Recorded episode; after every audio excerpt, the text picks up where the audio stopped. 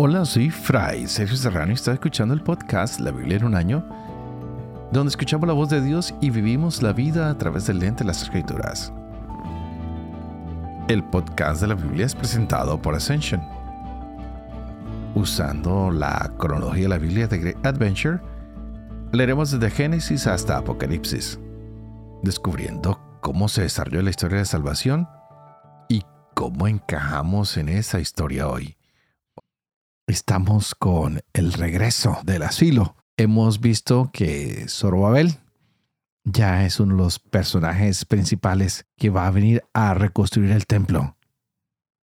Aunque estamos leyendo el libro de Esdras, quien es el que va a venir a restaurar la comunidad y la ley, empezamos con Zorobabel, quien viene por un envío de Ciro, rey de Persia, que dice, bueno, vayan, vayan a Jerusalén y traten de hacerlo mejor. Y ellos vienen a hacer su mejor esfuerzo y Zorobabel lo está haciendo. Ya vimos la lista de la gente que va a venir a reconstruir con él y quedó claro que es el deseo del rey de Persia que ellos vengan. Y es así como se cumple lo que Jeremías había dicho, que el pueblo regresaría a Jerusalén. Qué hermoso periodo que estamos empezando porque nos llena de esperanza nos muestra que vendrá lo que será el rey, el Mesías, el reino de Dios, que tendremos ese pueblo nuevo que se nos hablaba en Ezequiel y que lo veremos también en el libro de Zacarías. Pero este no será cualquier reino, será un reino para que llegue a todas las naciones. Así que vamos a ver qué significa este regreso de Zorobabel con un pueblo que había sido plantado en Babilonia, que viene a trabajar, que vienen a reconstruir el altar. Este pueblo que empieza a ofrecer sacrificios y que hoy veremos cómo empiezan a reconstruir el templo. Muchos momentos claves que veremos de aquí en adelante, historias agradables y otras un poco tristes. Y nos damos cuenta que muy pronto podrán descubrir si la presencia de Dios va a estar con ellos o no. Gran interrogante para nosotros en este día. Así que vamos a seguir con las lecturas que tendremos hoy, que es Esdras capítulo 3 y 4.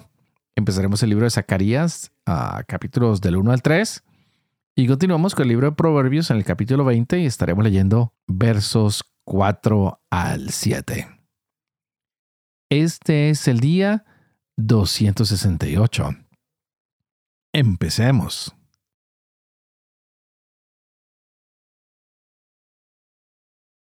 Esdras capítulo 3 Llegado el séptimo mes, y estando ya los israelitas en sus ciudades, se congregó todo el pueblo como un solo hombre en Jerusalén. Josué, hijo de Josadac, con sus hermanos sacerdotes, y Zorobabel, hijo de Sealtiel, con sus hermanos, se pusieron a reconstruir el altar del Dios de Israel para ofrecer en él holocaustos, como está escrito en la ley de Moisés, hombre de Dios. Erigieron el altar en su emplazamiento, a pesar del temor que les infundían los pueblos de la tierra, y ofrecieron en él holocaustos a Yahvé, holocaustos de la mañana y de la tarde celebraron la fiesta de las tiendas, según está escrito, con el número de holocaustos cotidianos establecidos según el rito de cada día. Después ofrecieron el holocausto perpetuo y los de los sábados, novilunios y todas las solemnidades consagradas a Yahvé, además de lo que cada uno quería ofrecer voluntariamente a Yahvé. Desde el día primero del séptimo mes, comenzaron a ofrecer holocaustos a Yahvé, aunque no se habían echado todavía los cimientos del santuario de Yahvé. Pagaron con dinero a los canteros y a los carpinteros, y dieron víveres, bebidas y aceite a los idóneos y a los tirios, para que enviaran por mar a Jope madera del cedro del Líbano, según la autorización de Ciro, rey de Persia. El año segundo de su llegada al templo de Dios en Jerusalén, el segundo mes, Zorobabel, hijo de Sealtiel, y Josué, hijo de Josadac, con el resto de sus hermanos, los sacerdotes, los levitas y todos los que habían vuelto del destierro a Jerusalén comenzaron la obra. Designaron a algunos levitas de 20 años en adelante para dirigir las obras del templo de Yahvé. Josué, sus hijos y sus hermanos, Catmiel y sus hijos, los hijos de Odavías, se pusieron como un solo hombre a dirigir a los que trabajaban en la obra del templo de Dios.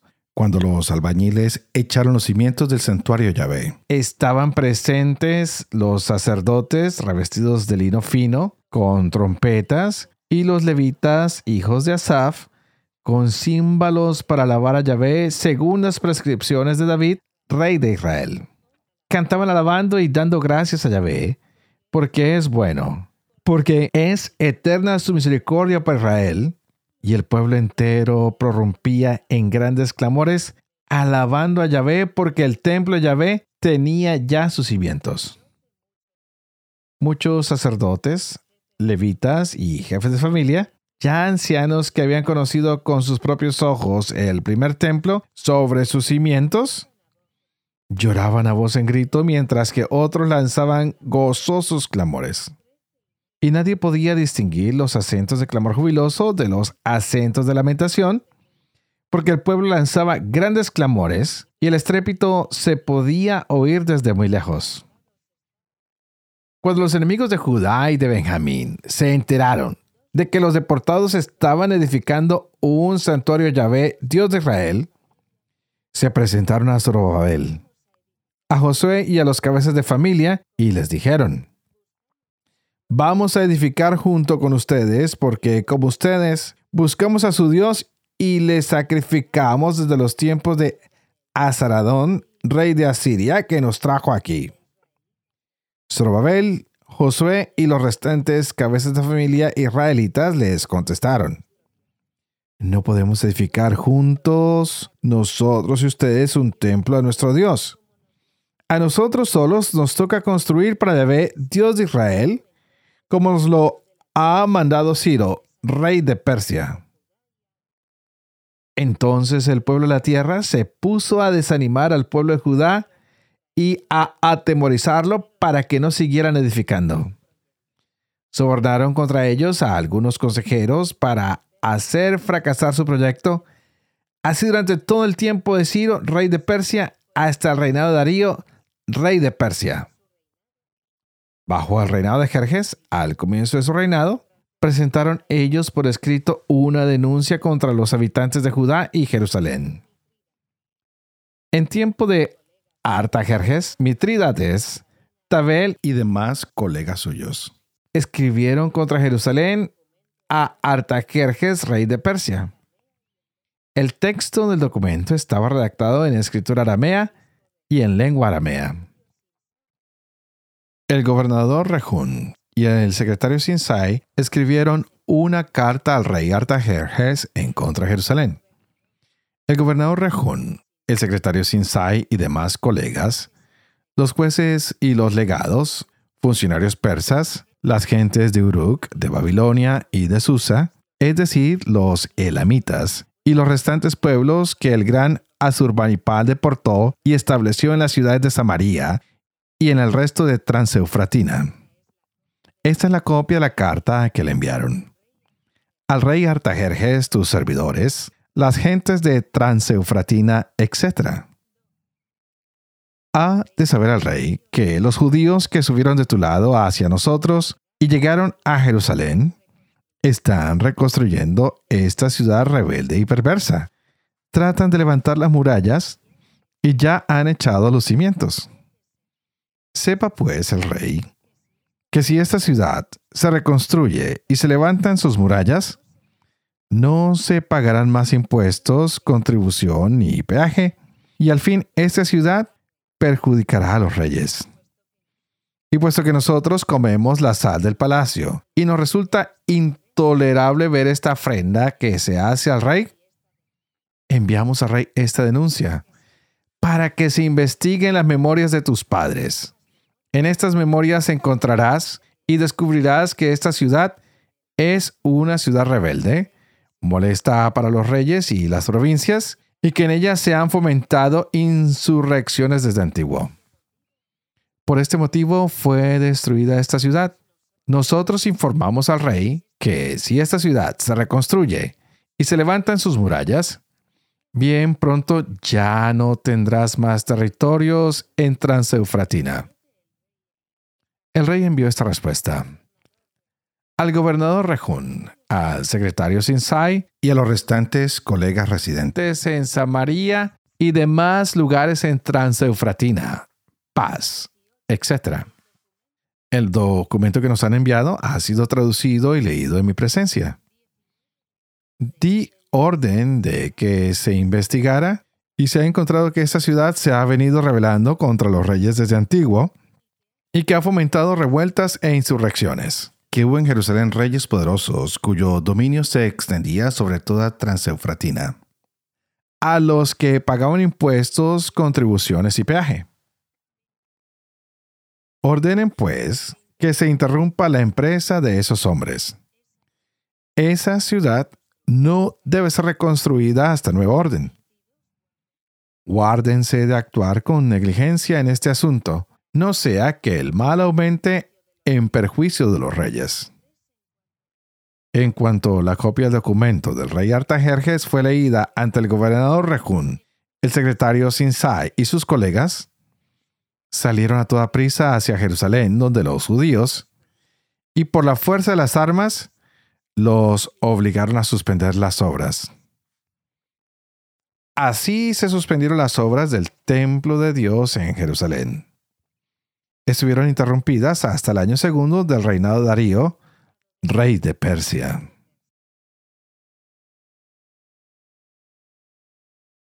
Zacarías capítulo 1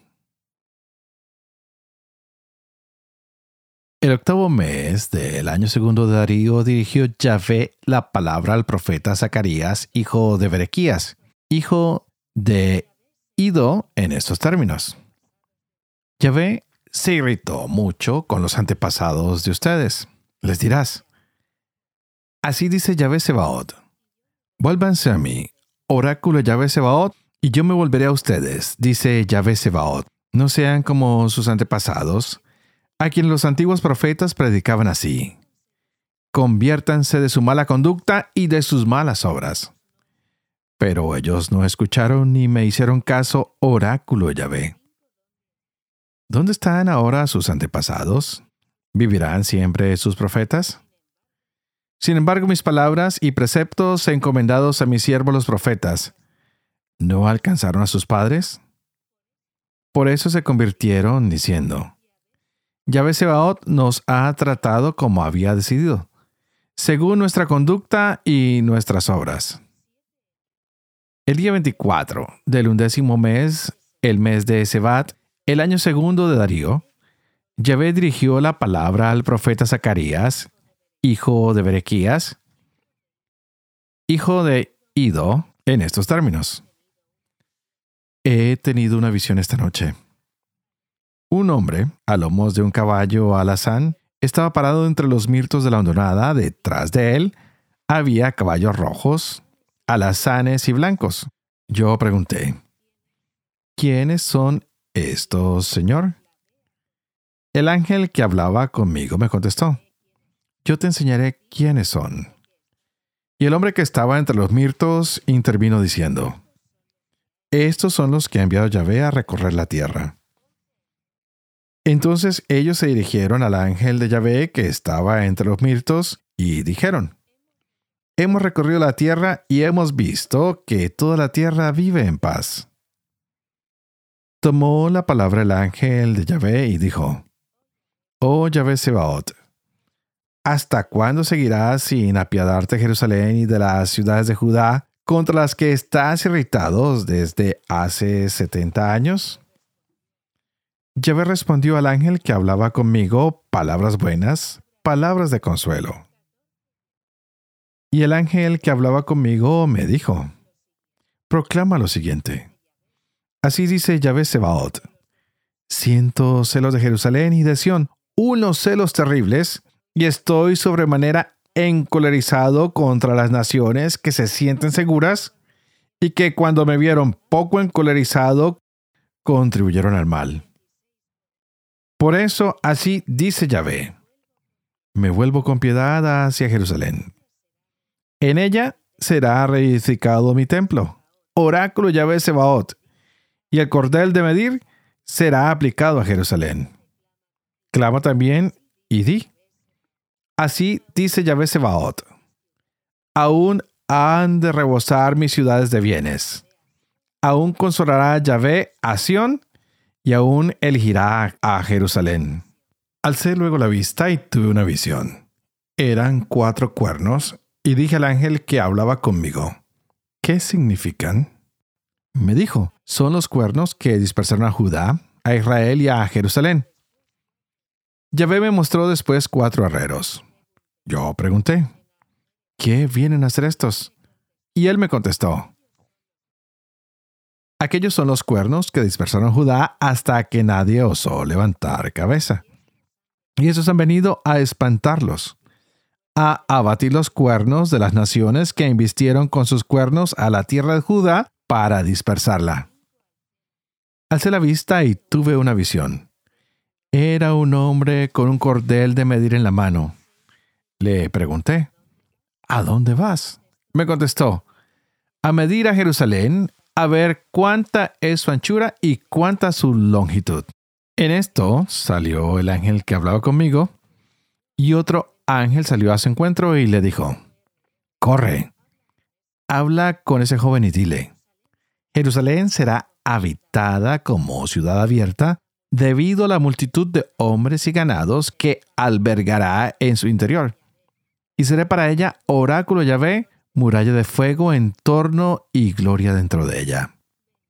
Ala, venga, huyan del país del norte, oráculo Yahvé. Ya que los cuatro vientos del cielo, yo los esparcí, oráculo Yahvé. Ala, sálvate Sión. Tú que moras en Babilonia. Pues así dice Yahvé Sebaot, que tras la gloria me ha enviado a las naciones que los despojaron el que los toca a ustedes, toca a la niña de mis ojos. Voy a alzar mi mano contra ellas, y serán despojo de sus propios vasallos. Sabrán así que Yahvé Sebaot me ha enviado. Grita de gozo y alborozo, Sión capital, pues vengo a morar dentro de ti, oráculo Yahvé. Aquel día se unirán a Yahvé numerosas naciones. Serán un pueblo para mí, y yo moraré en medio de ti. Sabrás así que Yahvé Sebaot me ha enviado a ti.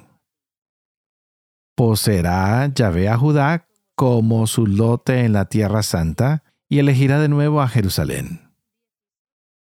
Silencio todo el mundo ante Yahvé, pues se despierta en su santa morada. Después me mostró al sumo sacerdote Josué, que estaba ante el ángel de Yahvé a su derecha estaba el Satán para acusarlo. Dijo el ángel de Yahvé al Satán, Yahvé te reprima. Satán, reprímate, Yahvé, el que ha elegido a Jerusalén.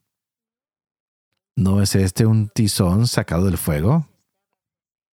Estaba Josué vestido con ropas sucias, de pie ante el ángel. Tomó éste la palabra y habló así a los que estaban ante él. Quítenle esas ropas sucias y pónganle un traje de fiesta. Coloquen en su cabeza una diadema limpia. Le vistieron un traje de fiesta y le colocaron en la cabeza la diadema limpia. El ángel de Yahvé, que seguía en pie, le dijo, Mira, he pasado por alto tu culpa Luego el ángel de Yahvé advirtió a Josué. Así dice Yahvé Sebaot.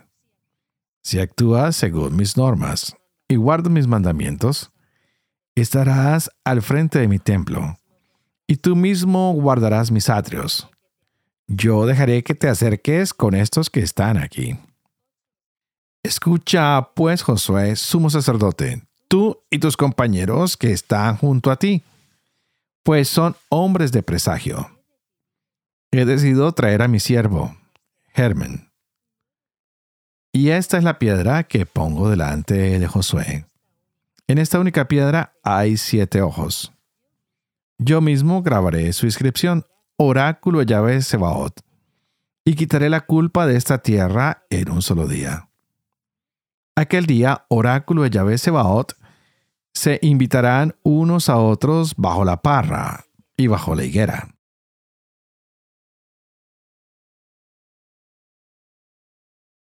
Proverbios capítulo 20, versos del 4 al 7. El presoso no hará cuando llegue el otoño, y en la siega busca, pero no hay nada. El consejo en la memoria es agua profunda. El inteligente sabe sacarla.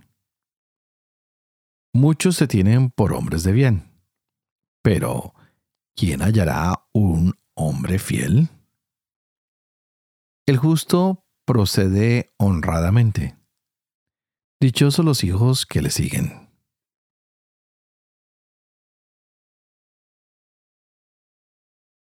Padre de amor y misericordia, tú que haces elocuente la lengua de los niños, educa también la mía, e infunde en mis labios la gracia de tu bendición, Padre, Hijo y Espíritu Santo.